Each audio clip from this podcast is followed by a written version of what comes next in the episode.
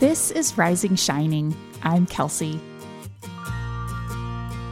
In each episode, I share honest reflections and encouragement that I hope will be a bright spot of your day. You can always find all of my writing at risingshining.com. This is episode 90, a simplified dinner cue and some dinner reflections. Let's talk about dinner, shall we? That daily meal can be, at least to me, both a satisfying comfort and a source of unresolved stress. Of all my routines in life, dinner seems to be the one I cannot figure out how to optimize. And for someone who loves to optimize and to cook, that can leave me feeling quite frustrated. Not to mention that dinner comes around every single day. Last year, I wrote about our current dinner situation, its challenges, and some ideas for simplifying, and I'll link to that in the post. More recently, I've been revisiting our dinner routines again, possibly after one or more small meltdowns from yours truly over the state of dinner affairs. The basic gist of my dinner stress is this. Chris and I want to eat very different things than our kids at dinner.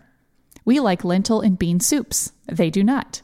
They happily eat toasted bagels for dinner. We prefer more veggies and protein.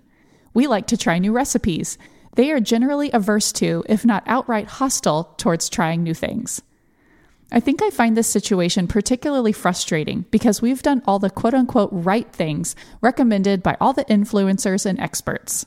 We put a variety of foods on the kids' plates. We serve them what we're eating. We try serving foods like vegetables in various ways. We don't force our kids to eat things or to clean their plates. We try to involve them in meal planning and cooking, etc. Chris is a nutrition professor, for goodness sakes, and yet our kids remain very particular about food. I think part of the issue, perhaps the biggest part, is how we view our kids' eating habits. I think that actually our kids are average, if not great eaters, if we could compare them to all their peers.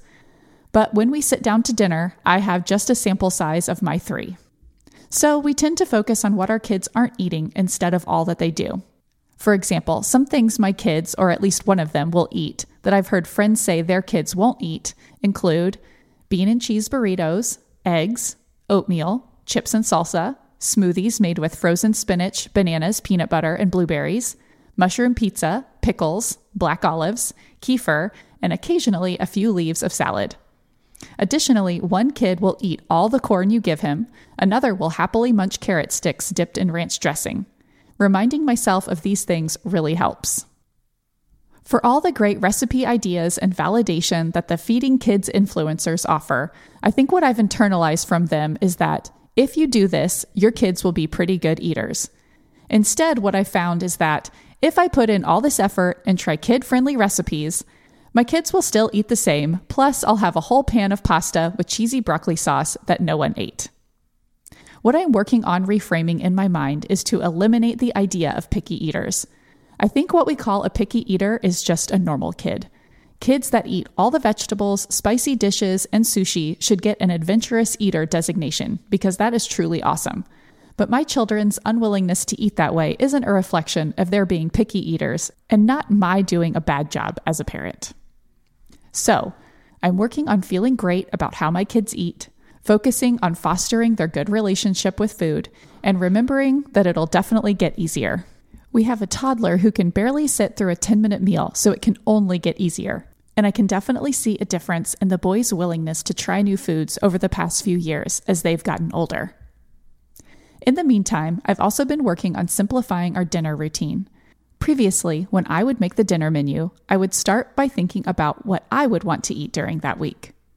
A very reasonable consideration, seeing as I make the menu and grocery list and often am the one cooking as well. If I planned a meal I knew the kids wouldn't eat, I would plan a hearty side I knew they would like, such as bagels or pasta.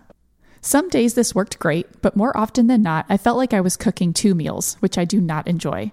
Or if I ran out of time and didn't make the meal I was planning for Chris and myself, then I would feel disappointed with dinner.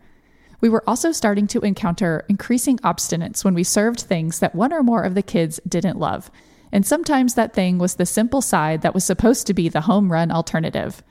And by obstinance, I mean a full-on meltdown, and not always from the toddler, over plain pasta. On those nights, I was ready to throw in the towel and declare that dinner henceforth would be cereal every night. However, cereal for dinner is not my new simplified dinner plan, although honestly, I'm keeping that idea in my back pocket. Chris and I talked through our dinner challenges and came up with a modified version of what we were already doing. Here's what we're trying out. Instead of starting the weekly menu with what I want to eat, I'm starting with what I know the kids will eat. To make this more efficient, I created 3 week-long dinner menus consisting entirely of dinners that I know the kids won't reject, or at least not completely. To make a weekly menu and grocery list, I pull up the Google spreadsheet with the dinner cues and choose one of the three. To each of the main dinner dishes, we always add a fruit and or a vegetable. Smoothies are a hit with all three, so that will often be the side dish. Here are my current dinner cues. Week 1. Tuna sandwiches, 2 bean burritos, bagels and veggie sausages on the side, spaghetti, pizza, mac and cheese, gnocchi from Frozen.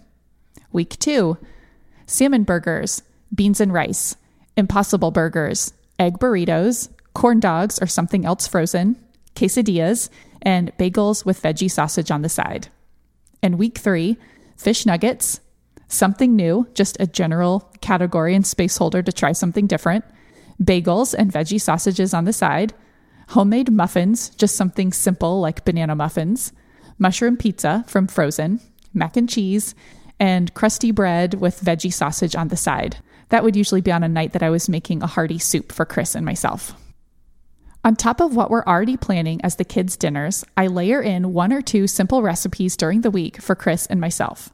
For example, during the fall and winter, I love to make a bean or lentil soup on Sundays that we then eat as leftovers for dinner and lunches. We also love a vegetarian version of KSB, kale sausage beans, using Field Roast vegetarian sausages. And I'll link to that recipe and also to Field Roast. Additionally, Chris and I are trying to keep more meal-prepped ingredients and ready-to-eat foods on hand so that we can quickly throw together simple dinners for ourselves without feeling like we cooked an entire second meal. Prepped ingredients we love include roasted sweet potato halves or cubes, cooked quinoa, canned beans, sautéed tofu, frozen brown rice, bag salad kits, black bean veggie burgers, and Field Roast sausages. So that's the state of dinner affairs over here currently. It's part working on parenting confidence and acceptance, and part implementing a system that works for our season of life right now. I'd love to know how dinner is going at your house if you care to share. Thank you so much for spending some of your day with me. This blog post is linked in the notes of your podcast player, and the post has photos and links. I love to hear from you. Connect with me by leaving a comment on this blog post at risingshining.com or find me on Instagram. I'm Kels Wharton. And don't forget, I am teaching a goals workshop early in 2024. I would love for you to join me. Find more information and registration on the link in the show notes. Until next time, I'm wishing you everyday joys and small wins.